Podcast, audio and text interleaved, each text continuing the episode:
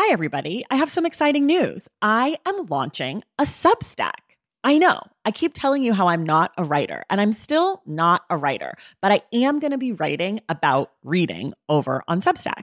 The Substack is called Unstacked, and you can find it at tracithomas.substack.com. There will be free options every Friday. There'll be a bunch of weekly roundups, announcements, all the shit I'm into. And then if you want to upgrade yourself to the paid subscription, I'm going to have author interviews, bonus episodes, anticipated reads, book pairings, community chats, all sorts of stuff. So, if that sounds like something you'd be into, go to tracithomas.substack.com and join Unstacked. And of course, I've got a special offer for you. If you go to tracithomas.substack.com slash the stacks 10, you get 10% off your first year membership of Unstacked. You have from now until April 4th to redeem. Again, that's tracythomas.substack.com slash the stacks 10 for 10% off Unstacked. Okay, that's enough. Let's listen to this episode.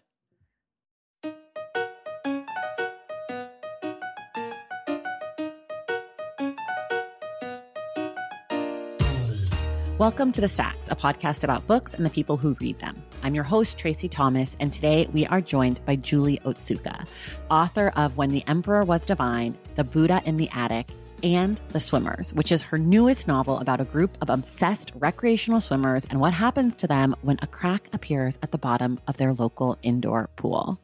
This book is easily one of the best novels I have read since starting The Stacks in 2018. Julie and I are so careful today not to spoil any part of this book. I hope you'll enjoy this conversation on craft, artistic medium, and the pleasure in community. Then I hope you'll go and buy yourself a copy of The Swimmers. You deserve it. Remember, this is National Poetry Month. The Stacks Book Club pick for April is Doppelgangbanger by Cortney Lamar Charleston, which we will discuss on Wednesday, April 27th with Nate Marshall. And a quick reminder every single thing we talk about on this episode and every episode of The Stacks can be found in the link in the show notes. If you love The Stacks and want more of it, please consider joining the Stacks Pack, our exclusive community for all you book lovers out there. We have an awesome Discord chat community, monthly virtual book club conversations, and monthly bonus episodes. Plus, you get discounts on merch and shout outs on the show and a lot more. Not to mention that the Stacks is an entirely independent podcast. So if you like what you hear and you want to be a part of making sure this show airs every single Wednesday, head to patreon.com slash the stacks to join. All right, here it is. A huge thank you to some of our newest members of the Stacks Pack Elizabeth Rogers, Caroline M. Bergeron, Lynn Morseri, Marissa Siguen, Linda Harmon, Angela, Christina Bowman, Kristen Rogers, Tess Matamore, and Melissa Allen. Thank you all so much. And thank you to every single person who is a part of the Stacks Pack. Okay, okay, okay. I'm so excited. Now it's time for my conversation with Julie Otsuka.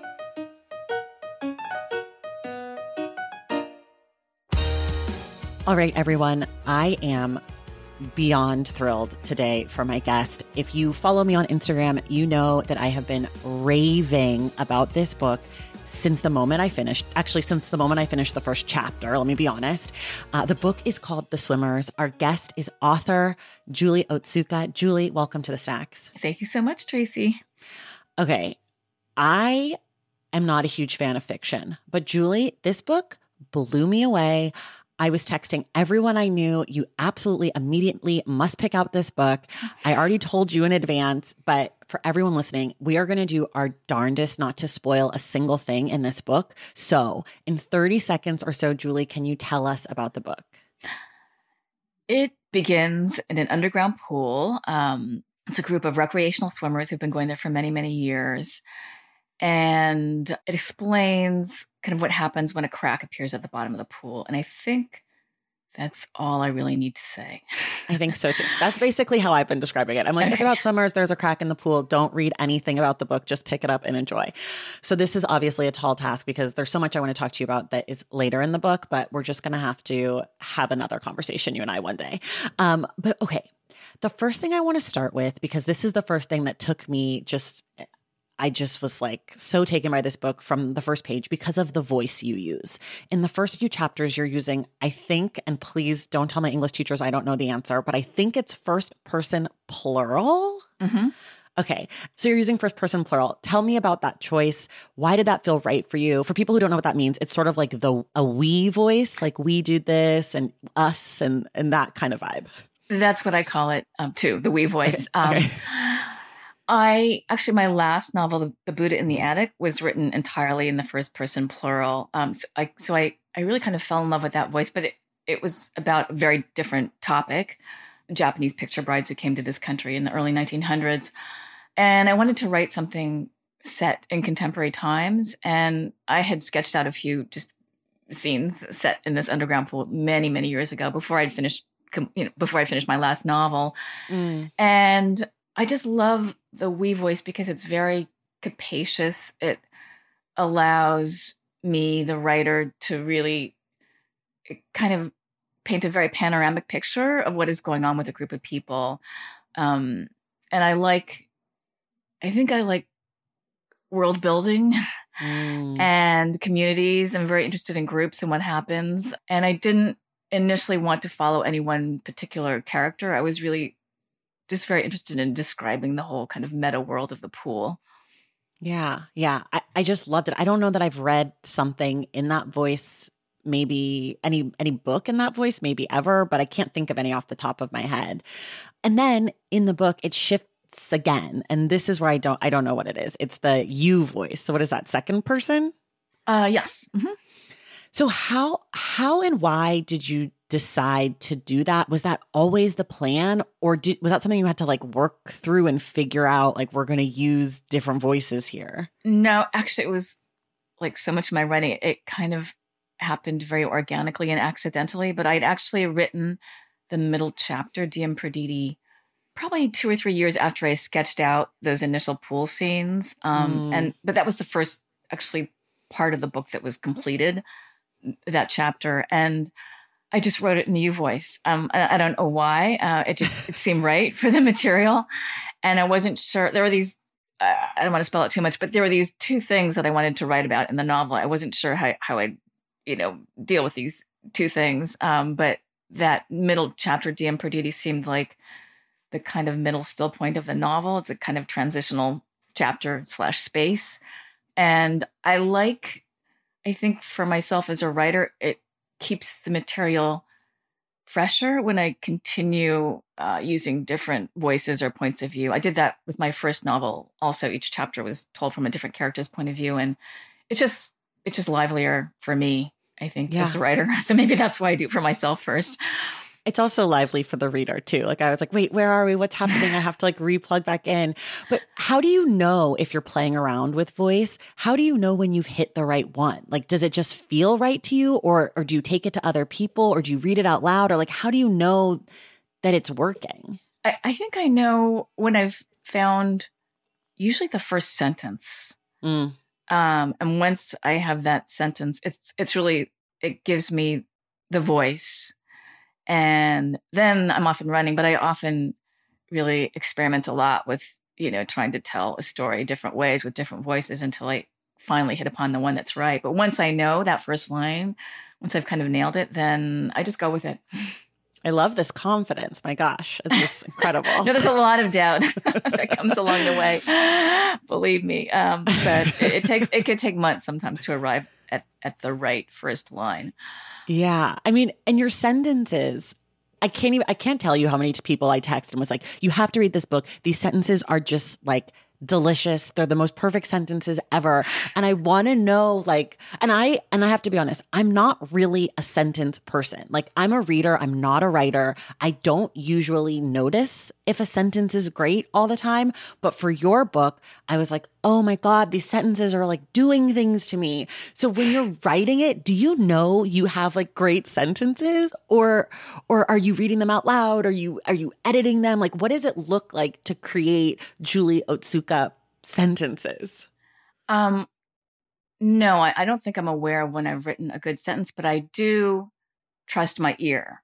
So mm. I do hmm. know it's really very sonic i think for me i i know when a sentence sounds right i just know mm. i hmm. don't it's like an internal editor i just i just know when something sounds right but I, I, don't think about i don't set out to intentionally write i don't know beautiful sentences i just i think each paragraph is kind of like a puzzle and all the mm. all, all, the mm. sentences have to fit together in the right way and then everything has to sound right so that is sort of my guide i think is what things sound like yeah, I love that because a lot of your sentences are very beautiful, but a lot of them are perfect in how like sparse they are and how tight they are and how clear they are. And and I feel like so many writers try to write beautiful things and I'm like it doesn't always have to be beautiful to be fantastic. It can just be like clean. You know, like there's something about like tightness that I that really me- makes me excited as a reader you were mentioned before you sort of wrote that third chapter and some of the early stuff at different times. Mm-hmm. And when I was reading this book, I sort of was like, oh, this feels a little like interconnected short stories because there's a lot of jumping around, not only in voice, but also in time and, and who we're focused on. And I'm wondering when you were putting this book together, did you know those separate pieces were going to go together? Did you approach it as you approached your previous novels or or was it a different kind of approach for you having these separate pieces that you created at separate points in time? So I wrote that middle chapter to its end first after sketching out the first scenes of the pool chapters. But after I finished writing my last novel, I went back to those pool scenes and I I started with the first chapter and I wrote it you know, from front to back mm. in its entirety. And then after I wrote that, then I had the idea for the crack chapter, um, which was actually very fun to write. Um, I kind of went to town with that. Um, and then I knew that after that would come Diem Perdidi. And after that, I wasn't sure. I'm, I do not want to say again too much, but right, I didn't right, right. know what the form of the next or the voice of the next two chapters would be. I sort of had a general idea, but I didn't really write those two chapters until I came to each one is that how how do you come to it? Like if you when you don't know, how do you figure out what to do? Well, I knew the material that I wanted to deal with. I knew the place right. that I wanted to describe. So I just had like a, you know, kind of a mass of details in my head and some, you know, very loosely sketched out scenes. But I guess the problem was what voice to use. What was right. the best way? To put these scenes together and in which voice. And I did try uh, several different voices for the penultimate chapter. And then the last chapter, I went back to uh, the second person. So it's the same, you know, voice that was used in the third chapter. The you voice. Yes, which I also kind of fell in love with as well. I I'd never really used it, I don't think, before in my writing. And it's maybe I'm gradually just kind of creeping up to the first person, which I actually right. never written in. It just seems it's like well, actually the the last chapter of my first novel was written in the in the first person, but it was a very different first person from myself. It was a, it was a male, older male voice. Right. Um, so, but I really did love the you voice. It was yeah. just a lot of fun. It it it really is fun. Like I don't I keep smiling because it really is fun and like this book gets into very serious topics and somehow like with that you voice you were able to find the playfulness in some of these things that are very far from I would say playful. And again, not trying to say too much, but some of this book is uh, connected to parts of your story and your family story. And I'm wondering as a fiction writer how you navigate how much of you and your family to put in and how much you're creating and and what that process feels like for you finding that balance. I think that using the second person actually allowed me to have a little bit distance on myself and my own personal story. It somehow made it slightly other what i was writing about. I wasn't writing about myself you know i was I was writing to a you so that already made it suddenly seem like fiction and something other. And, you know, I used details from my own family's history. And then I inverted a lot of things. So I would right. never want someone to read this as, you know, as a memoir because um, right. I think I would be horrified because there, there's just so much in there that that has no resemblance to you know what happened in my own family's history. And then there are parts that are you know that that are very close to what happened to my family. But um, I think just the familial elements, they were just things to, they were just, you know, like sticks on the ground that I could use and right. perhaps build something and perhaps not. But I don't think I could ever really write nonfiction because I, I really just like embellishing and making things up. Mm. You're like, I don't want to fact check. Thank you very much. I respect this choice. I want to talk about um, the pool mm-hmm. and the swimmers because obviously that's a part we can talk about. And I think on another interview, I heard you talk about as like the pool is sort of, you know, a metaphor for the world or the outside or whatever. And I'm sort of, you know, this is kind of like a bigger question, but I'm curious how can you negotiate your fictional pool, Julie's pool, and like the history of actual pools in America and like mm. the deep hostility and segregation in those places. And did you think about that? And did you play with that at all? Or how did that work for you? Yes. No, I mean, I, I know, I mean, I wanted to create a very democratic pool where all were welcome mm. um, because I know that historically in this country, pools have not been democratic spaces at all. Sure, um, sure. You know, blacks were excluded from many, many public pools. Japanese Americans actually were excluded from from many, many public pools in the years leading up to World War II. So they're historically very unfair spaces. But in my pool on the page, I want it all to be welcome. I intentionally never referred to the races of the swimmers in the pool. Um, I think because race is something I've been writing about just for so mm-hmm. so long. Mm-hmm, mm-hmm. Um, I wanted I wanted it to be a space where there are people of different races, but you didn't necessarily know who was what, and you might get a hint through, through some of the names um, as to people's ethnicities, but I didn't want to lead with that. Um, mm. I think what I really loved about the pool was that it didn't matter who you were. It didn't matter what color you were, you know, outside of the pool. It didn't matter what your class status was, what your job was. The only thing that mattered was, you know, whether or not you were a fast, medium, or slow swimmer. and your pool etiquette, right? Like not like not touching people's th- like not being naughty in the pool. I am not a swimmer, but I dated a swimmer in high school. My first boyfriend ever was oh, a swimmer. and I like learned how to swim. And I, obviously, as a person who's obsessed with talking, I despise swimming. Oh. so I was a little nervous picking up this book. I was like, I'm going to hate this. Swimmers, like, no, thank you. But it's less to do with swimming than I thought. So I was very grateful for that. Um, yeah, I mean, I think this like location of the pool, and, and I, you know, I've heard people talk about this book um, in a lot of different ways and talk about the crack and COVID and all of these things. Did your relationship or understanding of your pool and your crack and all of that stuff, did any of that sort of change from when you started writing this book or sections of this book years and years ago to when you sort of like turned the book in and we're in the midst of this pandemic and a crack in the society and like all of a sudden it feels like very on the nose in ways, you know? Yeah, I finished writing the crack chapter, you know, before COVID hit. And I actually didn't go back and do a lot of rewriting. Um, mm. The one chapter that I did write, it was during the first year of the pandemic, um, was the last chapter. So that kind of came together during a very different time. Hmm. Um, but I, I didn't no, I didn't go back and adjust some of the crack details to fit with what was going on. You know, but did it present. change? Did it change for you, like how you thought about your audience, or like how they might understand the book? Like, did you ever think about what COVID would do to the work that you'd done pre-COVID in this book?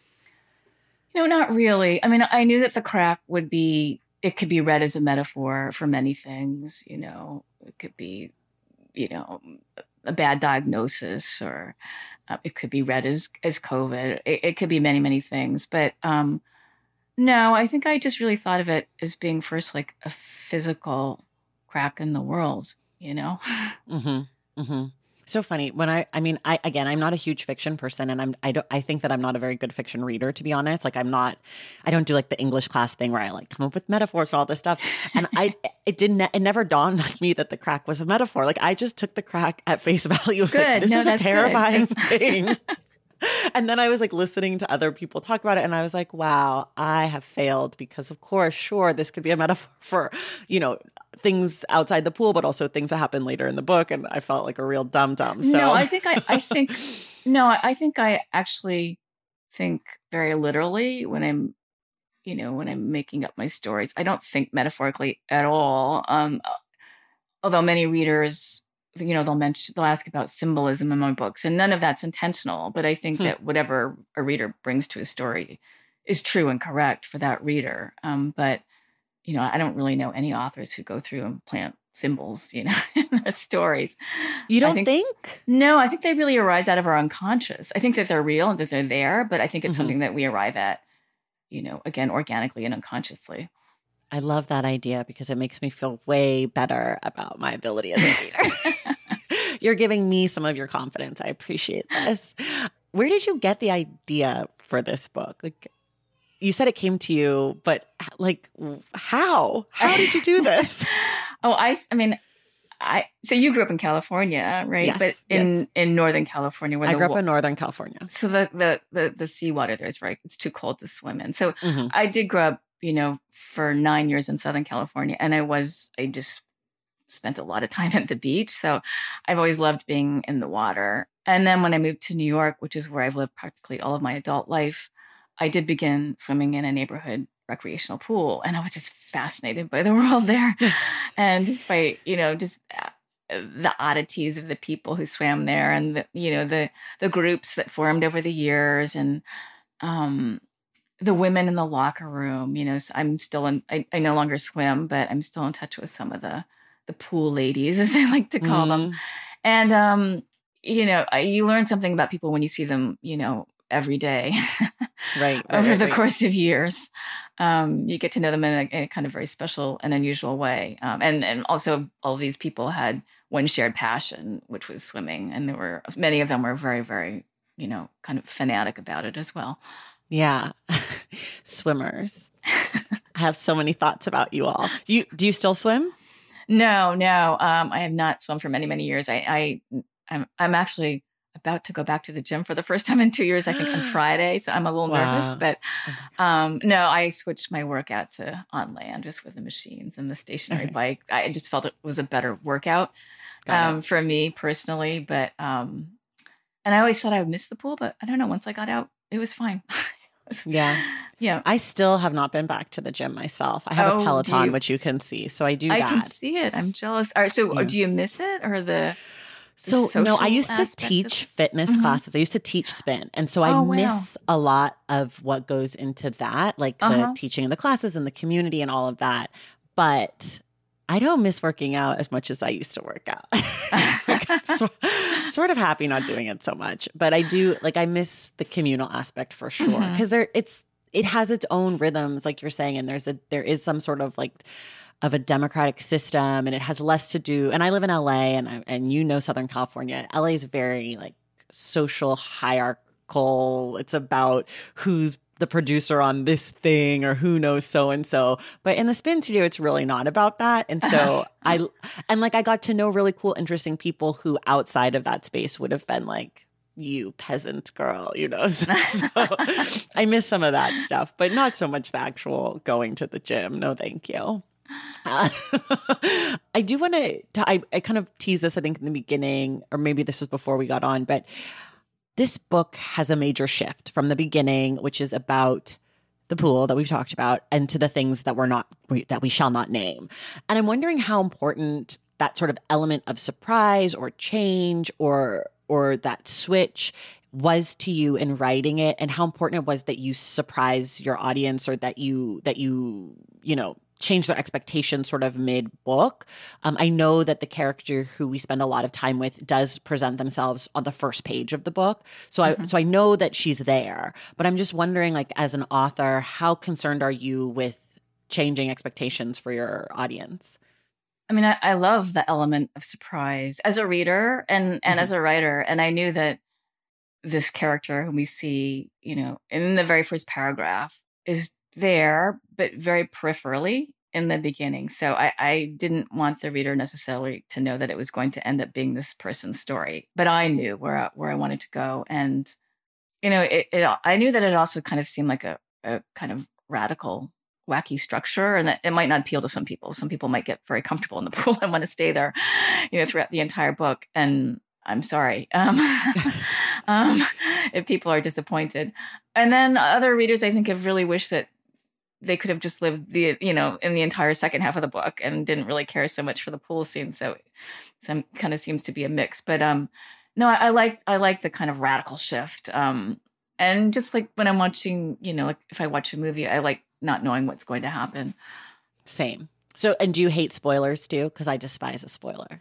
Yeah, I try not to read too much about. If I'm going to watch a, a film, I try not to read too much about it. Um, yeah, or try to read actually nothing about it. So I just go in cold. Yeah, I've stopped reading book jackets for this reason. I'll read mm. the first paragraph, maybe if I'm like trying to decide if I want to do something on the show, but otherwise I'm like, no, thank you. Um, which was sort of what was great about your book is so many people that I really respected were like, I don't know if you're going to like this book, but I think you should read it. And it's so short. So even if you hate it, it's really good. it's well written. And I was like, okay, I have a little extra time. Like, let me just pick this book up. And then the minute I finished it, I immediately reached out to your team and was like, please, please, please, please, please make this happen for me. So, what do you normally read? I love nonfiction. Mm-hmm, I just mm-hmm. love nonfiction. I love a mm-hmm. memoir. I love investigative journalism. Mm-hmm. Um, but what I liked so much about your book, and I think that people who, you know, like, who uh, so many people I've been gushing about it are like, you liked a novel. And I think what it was for me is that it feels like real life. It doesn't feel fantastical. It doesn't even feel like heightened, even though it is with the different voices. It feels like a world that we live in. It feels like a place that I know. It feels like people that I know. And for me, that grounding in fiction is usually the thing that allows me in. If I'm mm-hmm. like trying to figure out a lot, I'm like I can't do it. I hate it here. There's too much, you know? And and this book was just so well, again, I know it's fiction. The people in the book felt very real to me and like they could be people that I could know. And and I just I just love love love that idea. I do want to talk for a second about the cover. And I'm sure you don't design your covers and all those things, but your first two books are very similar looking. And this book looks very different. And it's all the same publisher. So I'm wondering if you had any say in that, if you were interested in that part of it. I know you have a background in art. So I'm just curious sort of about the cover of, of the swimmers. Oh yeah, no, I'm obsessed with covers. I think they're really important, actually. I do too. Um, yeah, you do. Yeah, no, it really. Um, and and plus, I have you know my background is in painting and sculpture, so that's kind of how I was trained. So I rely a lot on my eye. There was actually an earlier version of the cover that I really really loved, um, but it was it was a really kind of way out there cover. Okay. It was, it was uh, kind of yellow, and um, you saw these you know different kind of swimmers. They almost look like kind of aliens, just kind of all uh, swimming together towards the surface. But it was this bright, bright yellow, which I just thought was kind of great. But in the end, we decided not to go with that. And I, I love the final cover. There was a, there's just a lot of tweaking of every little detail, what the swimmers look like, you know. Um, Looking at my copy right now. Yeah, yeah, a lot of thought went into that cover, but I'm, I'm very, I'm very happy with the final product. I actually, I just saw the uh, French cover, and it's completely different. But I love it. It's it's it's very very kind of graphic. It's you know it does not rely on photographs, and it's um it's a lot of fun. Um, but it's different. It's you know it's kind of fun to see how somebody else conceives of you know a cover for the same the exact same book. Um, but I think that the um, publisher wanted to keep the size of this book. The it has the exact same dimensions as my first two novels, and I think very similar font. So, the, they want to keep the look the same. But yeah. um, but yeah, the cover is very different, and, and I'm glad. I think yeah, just a little bit lighter. Yeah, I I love it. It's really eye catching, and I agree. I think covers are so important. And anyone who says don't judge a book by a cover is wrong. I think that you do. You even if you shouldn't, you do. No, and we so have eyes, should, you know. Yeah, exactly. if you are a seeing person, like you're going to, so why not make it a gorgeous thing? a thing that people are yeah, interested in. and especially you know we see things now all on screen, so you know covers I think are maybe even more important than they were before. It's not like people yeah. are walking into book- bookstores as much. Right, right, right, right. That's such a good point. Okay, we're going to take a quick break and then we'll be right back. And we're back. I didn't ask you this before, but I am curious. What part of this book came easily to you, and what part of writing this book was the most difficult? I think the pool chapters were the easiest and the most fun to write. They were just these wonderful wild worlds I wanted to really pardon the metaphor, but just dip into. Um, bad, bad. Um, we love it. We love a bad pun. and the last chapter, I think, was probably the most difficult to write. I didn't know for a long time like how I was going to approach that um, or what voice to use, and it was just it was tough material too, and and yet it was probably at the same time the most satisfying to write. So it was the most mm-hmm. difficult, you know, material wise. Also, conceptually, it was the most difficult to conceptualize. But once I had the idea, then you know I just began to write, and then it actually, for me, it came together fairly quickly. Like it took about a year, I think, that during the first year of the pandemic. And for me, that's that's just you know, like lightning speed. Um, How long did it take you to write your other books? My first novel, I think it took six years, and the okay. second one it was eight or nine. Um, okay. Got and this one took even longer, and I don't know why. They're all about the same length, actually. Okay. It seems to be my just my natural length. I, I, I don't know why. I love. I always aim to write longer, but I seem to be a I don't know. No, don't ever write longer. I love a short book. short short books. Taking care of your health isn't always easy, but it should be at least simple. That's why for the last three plus years, I have been drinking AG1 every day, no exceptions. It's just one scoop mixed in water once a day, every day, and it makes me feel nourished and strong enough to tackle whatever else might come my way. That's because each serving of AG1 delivers my daily dose of vitamins, minerals, pre and probiotics, and a lot more. It's a powerful, healthy habit that's also powerfully simple. The nutritional insurance that AG1 provides has been vital to keeping me productive and focused. It helps me cover my bases in just about the time it takes to fill a glass of water, scoop in one scoop of AG1, and then drink it. So I don't know, 75 seconds? With the perfect mix of vitamins, probiotics, and nutrients from Whole Foods, I'm not stuck trying to assemble it all by myself, which would have considerably worse results. AG1 saves me all the time and hassle, and it has made such a difference in my overall mood and especially my gut health, among many other things. But don't take my word for it. Go ahead and try AG1. Let me know what you think. Whether you notice you're needing more nutrient support than you're used to, or you just need an edge for a tough workout, AG1 can be the ticket. If there's one product I had to recommend to elevate your health, it's AG1, and that's why I've partnered with them for so long. If you want to take ownership of your health, start with AG1. Try AG1 and get a free one year supply of vitamin D3, K2, and five free AG1 travel packs with your first purchase exclusively at drinkag1.com slash the stacks. That's drinkag1.com slash the stacks. Check it out. BP added more than $70 billion to the U.S. economy in 2022. Investments like acquiring America's largest biogas producer, Archaea Energy, and starting up new infrastructure in the Gulf of Mexico. It's and, not or. See what doing both means for energy nationwide at bp.com slash investing in America. This episode is brought to you in part by Noom. Forget one-size-fits-all diets. With Noom, you get a personalized weight loss plan that's tailored to your lifestyle. No food is off limits. Enjoy your favorites while discovering healthier habits. Noom's users love the flexible approach, blending psychology and biology to help you lose weight in a way that's sustainable for you. And great news for foodies.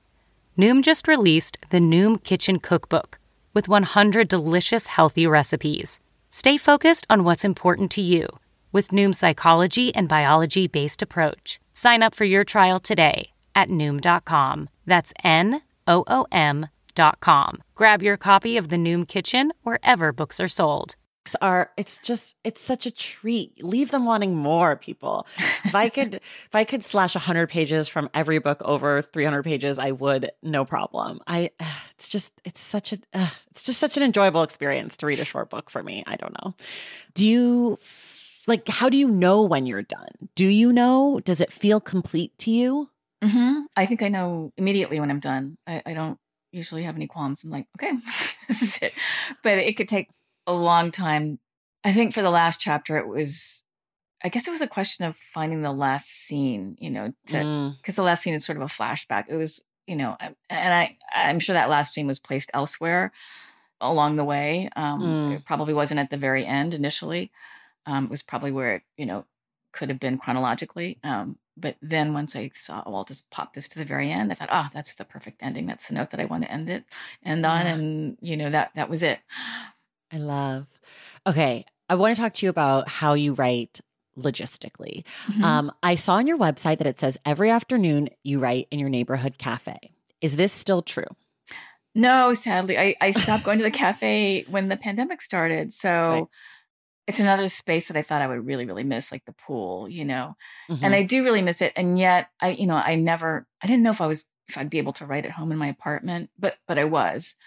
But um I'm really dying to get back at this point. But I just don't feel like going into an indoor space, you know, that's I'm crowded yet. So um but no, I wrote my first two novels in this cafe, and I'm very attached to the family that runs the cafe. You know, I've known just regulars from the neighborhood, you know, for 20 years plus, some of us have been going Mm. there. And it's just a really, really special place. Um, and what's your order when you go? Oh, it's gotten more and more boring over the years. I started out with a croissant and I think a black coffee. And then at some point, I think I switched to there was a sandwich store that opened up next door, you know, run by the same owners. And I would just have wheat toast with butter and then coffee. And then towards the end, I was just, I had pared it down to ginger tea. Um, so I think it just got duller and duller, my order as the years went on. Yeah, but I love, oh, I just, I really do love writing in public spaces. I love just the kind of energy that you feel. You know, I have, you know, favorite table sharing buddies. And Yeah. I have one friend and she would always save a seat for me and she'd text me around the same time. She'd say, Are you coming? Because this guy just left and I'll save your seat for you if you want me to. And um, and I walk in and there it would be. So I miss all that. And I just miss, you know, serendipity and meeting people you wouldn't otherwise meet. And I, I miss overhearing weird snatches of dialogue, you know, that you can copy down in your notebook and maybe use Yeah. at some future point in a story. I and just, you know, the clatter of dishes and, you know, glasses and just the hum of voices. I just I found it to be like a very kind of calming zen place, although it was often just frenetic and really crowded. And but I loved all that. It just I love that it was it was about it was just kind of about being a space that was really beyond my control. Whatever happened happened. Yeah. Ugh, I miss cafes too. Don't feel badly about not wanting to go to crowded indoor spaces. I still am not doing that. You're not. So you've been very No. careful this whole time. Yeah, I have small children and they're not Mhm. old enough to get vaccinated. So that Oh, is a yep. very, Yep. you know, very uh, strong deterrent. But I also am just a nervous person and Mhm. I don't like risk. And so for me, it's like, I don't need, and I live in LA. It's not cold here. Like I can go, it can be outside and still, you know, socialize. So for me, it's just a no. Yep. it's a hard no. Okay. So you're not obviously going to cafes right now. How are you writing at home? What's your setup there? Are you having your coffee and toast? Are you drinking your ginger tea? We love snacks and beverages on this podcast, so please indulge. Do you listen to music? Do you like put on ambient sound? How are you how are you creating at home? I so I don't know if you can see. I just taped up this paper to my wall, so I've got like. I've got like all these. Oh yeah, yeah, yeah. All oh, over, wow. and oh, I did it's that. to, very like, home. other- It's very homeland. so and I have other walls too that just have a lot of notes on them. So I think because I'm very visual, I just I like being able to see stuff and I can rearrange things and I'll write something down that I you know that I'll later run across that I forgot. You know, I've forgotten that I'd ever written that note, and it will just I'll say, oh yeah, that would actually be a good scene. Why don't I write that scene today? So that's something that I I did. I, I've been doing more recently. I think the walls. Um, so I don't know. Kind of looks like like the home of a crazy person. yes, we love this for you. Notes all over the walls, but it's my space. So um, this is what I'm doing with it. Maybe I should just put up a whiteboard or something, but um, I can't really commit to that yet. But um, do you do you have snacks and beverages at home? yeah, no, I, I, mean, I I don't really have a routine that much anymore. I mean, I have like my you know my meals that I eat, and then I snack a lot in between. You know, um, a lot of nuts, um, and you know a lot of fruit. But it's a little again. I'm not like, well, I don't really cook, so uh, you know it's a little bland. the stuff that I can find in my own apartment, it's not the same as just like going to the cafe and ordering a pastry if I feel like it. Yeah. Um, so you know, now it's like coffee with a little bit of soy, a lot of soy milk actually. Okay. Um, and that'll keep me going for a while. But I can't. I mean, I used to be able to drink like five or six cups of coffee when I was younger, but I just can't do that now anymore. Um, so I missed that, but that just kind of continual buzz. That was just great, I think. Um, maybe that's why it didn't take me as long to write my first two novels. I don't know. uh, I'm curious. So we talked, we touched on this earlier. Your background as a painter and a sculptor. How do you feel like that informs your writing and your approach to writing and the way that you think about writing? Because I feel like, you know, that's a really different way to create or, or a different, it's different. And so I'm wondering how it informs the work that you do. I think it does. It's hard for me to know exactly how, but I feel like I really learned how to see the world at first as a sculptor. And um, I've told this anecdote before, but the first thing that we ever learned to look at and sculpt um, before doing like our first head, you know, was a, a, cow femur bone, which is just this really abstract, beautiful, beautiful thing. And you have no preconceived idea of what it should look like. You're just looking at these lines and how they move through space. You know, it's very, it's just very abstract. And that's, I think it's kind of how I go about my, I just look at something like a little dumbly, you know, just like, I just kind of look at it and try to figure out what it is, you know, and and just okay, what what am I actually seeing here? What am I actually trying to describe? And and so I think I I hope I hope I kind of keep that way of thinking, you know, towards whatever it is that I'm approaching for the first time. But I like that element of something new. Um, I like to deal with new subject matter with each book. I don't like to repeat myself. But I think I did learn from painting just about the discipline of putting in the hours at the studio every day Mm. And then when you sketch, I would sketch out very loosely on a canvas a scene and then just try to bring up the details simultaneously and not fixate on any one detail. And that's my same strategy for writing a paragraph. I'll just sketch out, you know, the sentences loosely and then just kind of gradually bring everything into focus. Kind of, uh, it's, I guess it's a very overall way of working. Hmm. So I do, so I do, I do feel like I am printed as an artist, you know, on the visual world. That was my way of learning how to look. And I feel like a lot of my writing is also about looking and just seeing. How did you make the switch? How did you know you wanted to write? Failure. I, I, I, um, I all throughout my twenties, I, I started a graduate program in painting in Bloomington, Indiana, and I dropped out after a couple months. I just couldn't handle the pressure of having to produce for a a critique and I moved to New York and then I thought that's it. I'm done with painting, but I got very, you know, I really started to miss painting again. So I enrolled at the New York Studio School for a couple years down on 8th Street in the village. And and then I just at a certain point I, I hit this wall. I, I think that I had an idea of the kind of the kinds of paintings that I wanted to make. I could see them in my head, but I just wasn't technically capable of executing mm. what I mm. was seeing in my mind. Um, so when I stopped painting, I began going to my neighborhood cafe.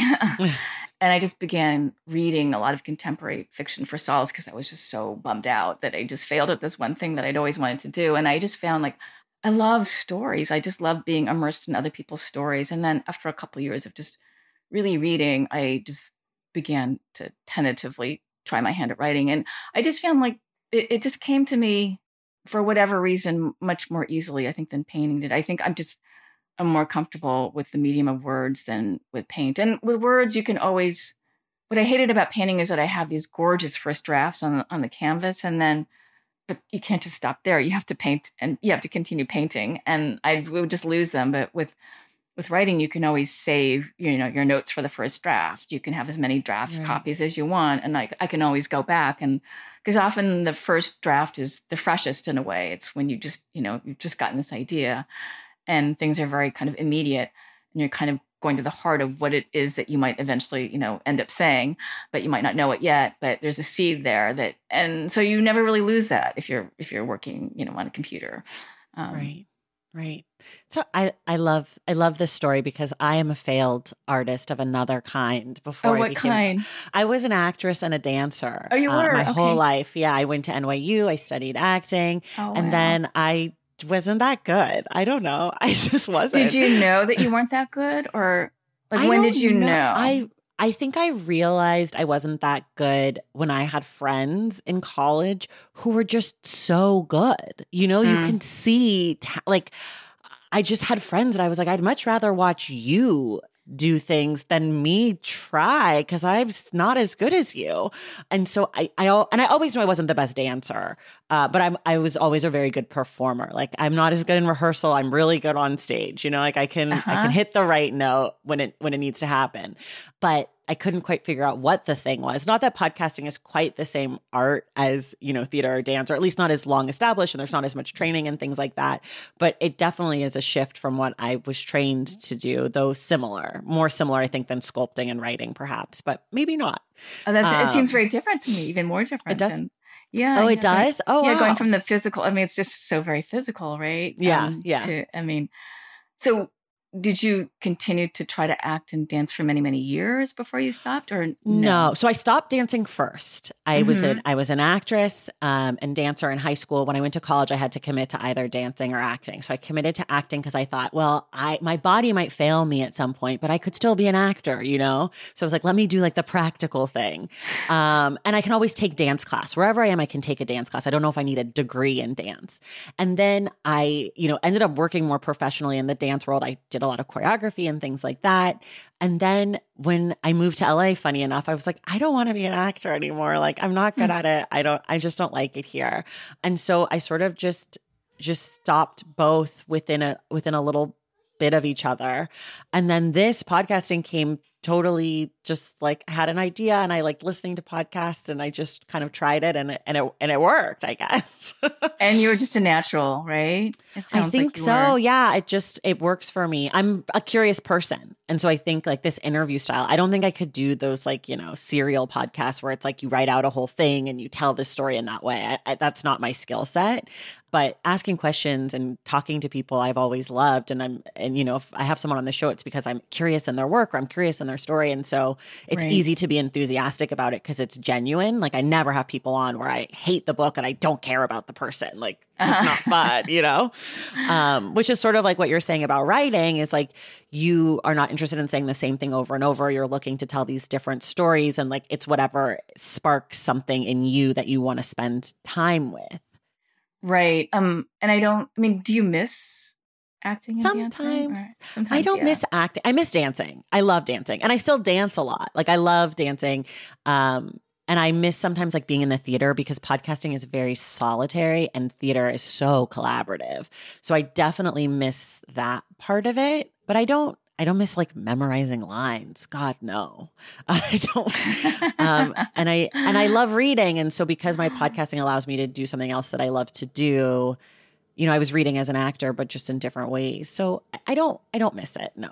And I, yeah. and I also love that I can now go and support other actors without any sense of like jealousy. Like I get to go see mm-hmm, my friends on mm-hmm. Broadway and be like, you are the greatest actor that ever lived. And like, I didn't audition for this part also. So I don't hate myself a little bit too, you know? oh, it sounds like a hard world. I think the world of acting. It sounds it sounds Horrible. much harder actually than the word of, than, than than the world of writing. It just sounds it just sounds really. Cutthroat. You think? I think, I think writing so. sounds. Yeah. Oh yeah, writing's a little more collaborative. Like, I'm not collaborative, but communal. Like writers support each other a little bit more. I yeah, think. I mean, I think. I mean, I can't really. I mean, I don't know what actors are like, but yeah, it just seems like it's just really hard. It was, I think it just it just reminds me I mean, I, mean, I just, think isn't painting really hard? That is a really hard role too. Visual, but art? you don't have to go like audition. You know, I mean, that just That's seems true. like the scariest thing.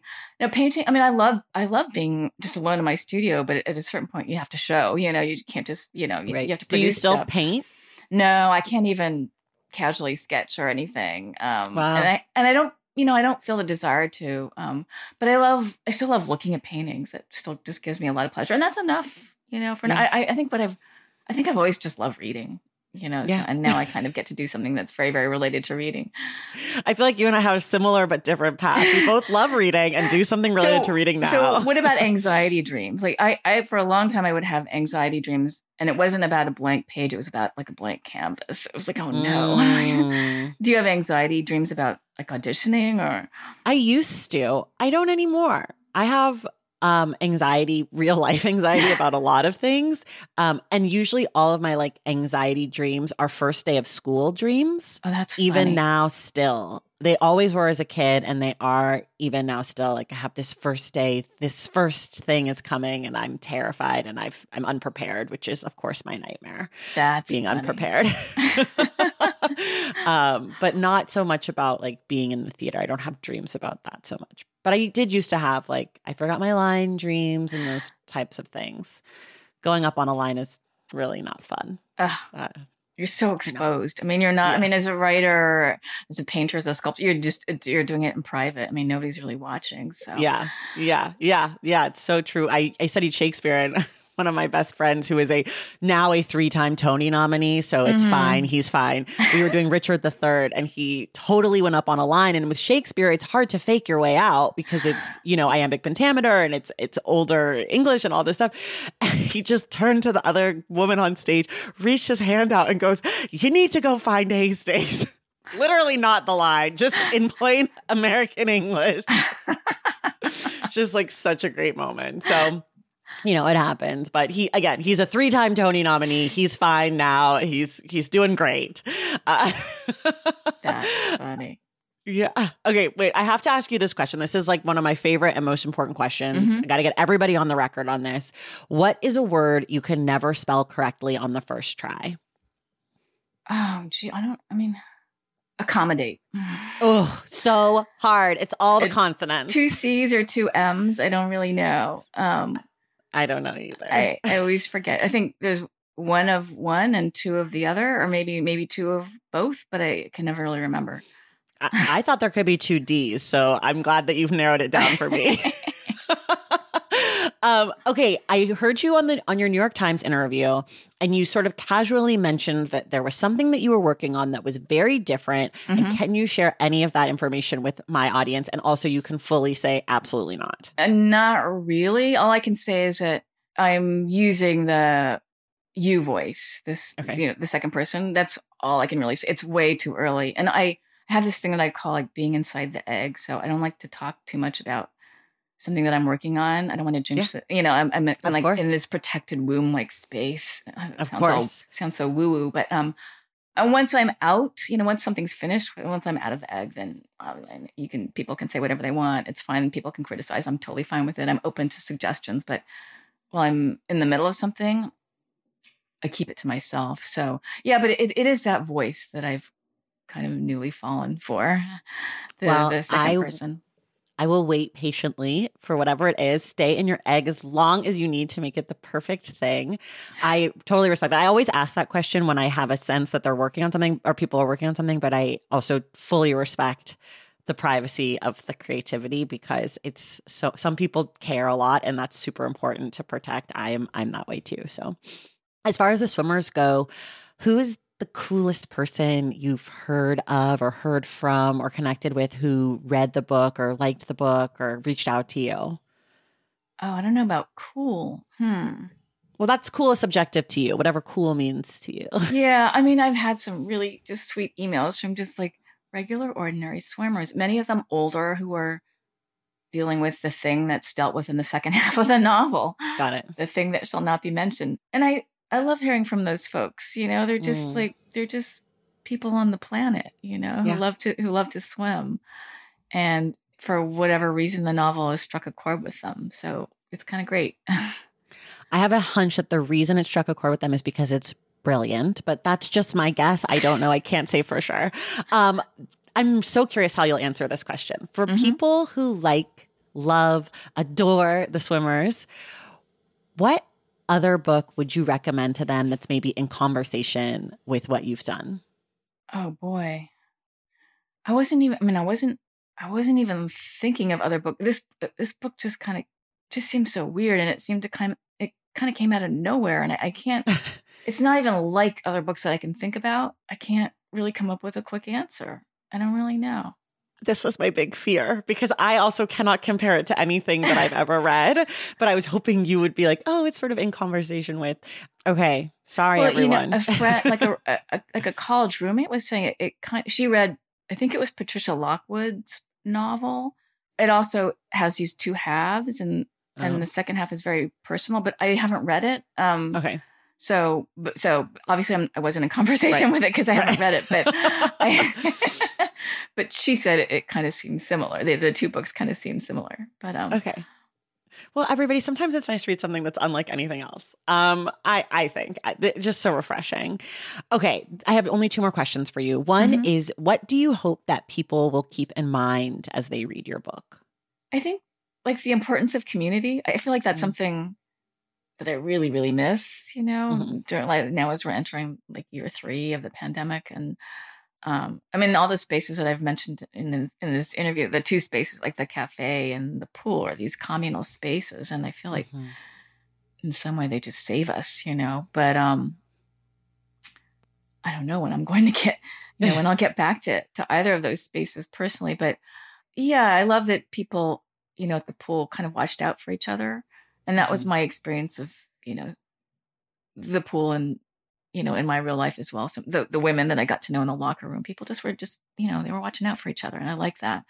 Um, and also just, I guess I would hope that readers would just take away sort of like just the sheer joy of being a body in water, you know, just the Mm. sheer physicality of it all. Yeah, I love that. Okay, last question. If you could have one person, dead or alive, read The Swimmers, who would you want it to be? Oh, um, I mean, this is probably giving away too much, but maybe my mother, who's she died a few years ago, but um, maybe her. But I, and again, I can't really say more than that. Yeah. Yeah, we won't say more. Okay. Everyone, this is Julie Otsuka. She's the author of my favorite novel of the year so far, The Swimmers. I don't know if anything's going to top it. It was such a sheer, wonderful experience as a reader. Um, thank you so much for being here, Julie. Traci, thank you. It was a lot of fun. I really enjoyed talking to you. Oh, good. And everyone else, we will see you in the stacks.